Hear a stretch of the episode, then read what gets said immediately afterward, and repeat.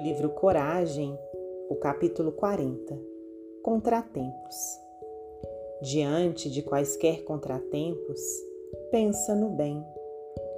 O trabalho estafante. Será ele a providência que te habilita à vitória contra o assédio de perturbações que te espreitam a estrada. O encontro perdido Semelhante contrariedade de certo apareceu em tua defesa própria. A realização adiada, a procrastinação de teus desejos estará funcionando em teu benefício, para que não entres em determinados compromissos fora de tempo. A viagem desfeita, o plano frustrado provavelmente é o recurso com que se te garante o equilíbrio.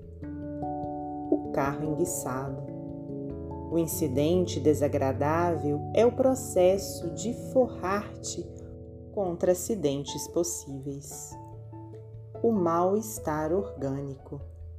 A enfermidade menor haverá surgido a fim de induzir-te a tratamento inadiável a afeição que se afasta.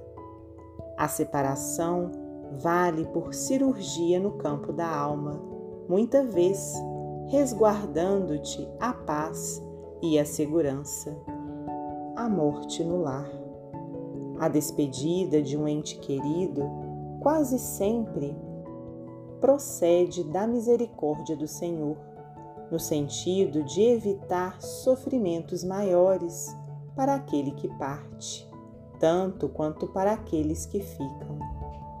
Diante de qualquer obstáculo, reflete no bem, porque no curso de todas as circunstâncias, por trás dos contratempos da vida, a bondade de Deus jaz oculta. Emmanuel, psicografia de Francisco Cândido Xavier.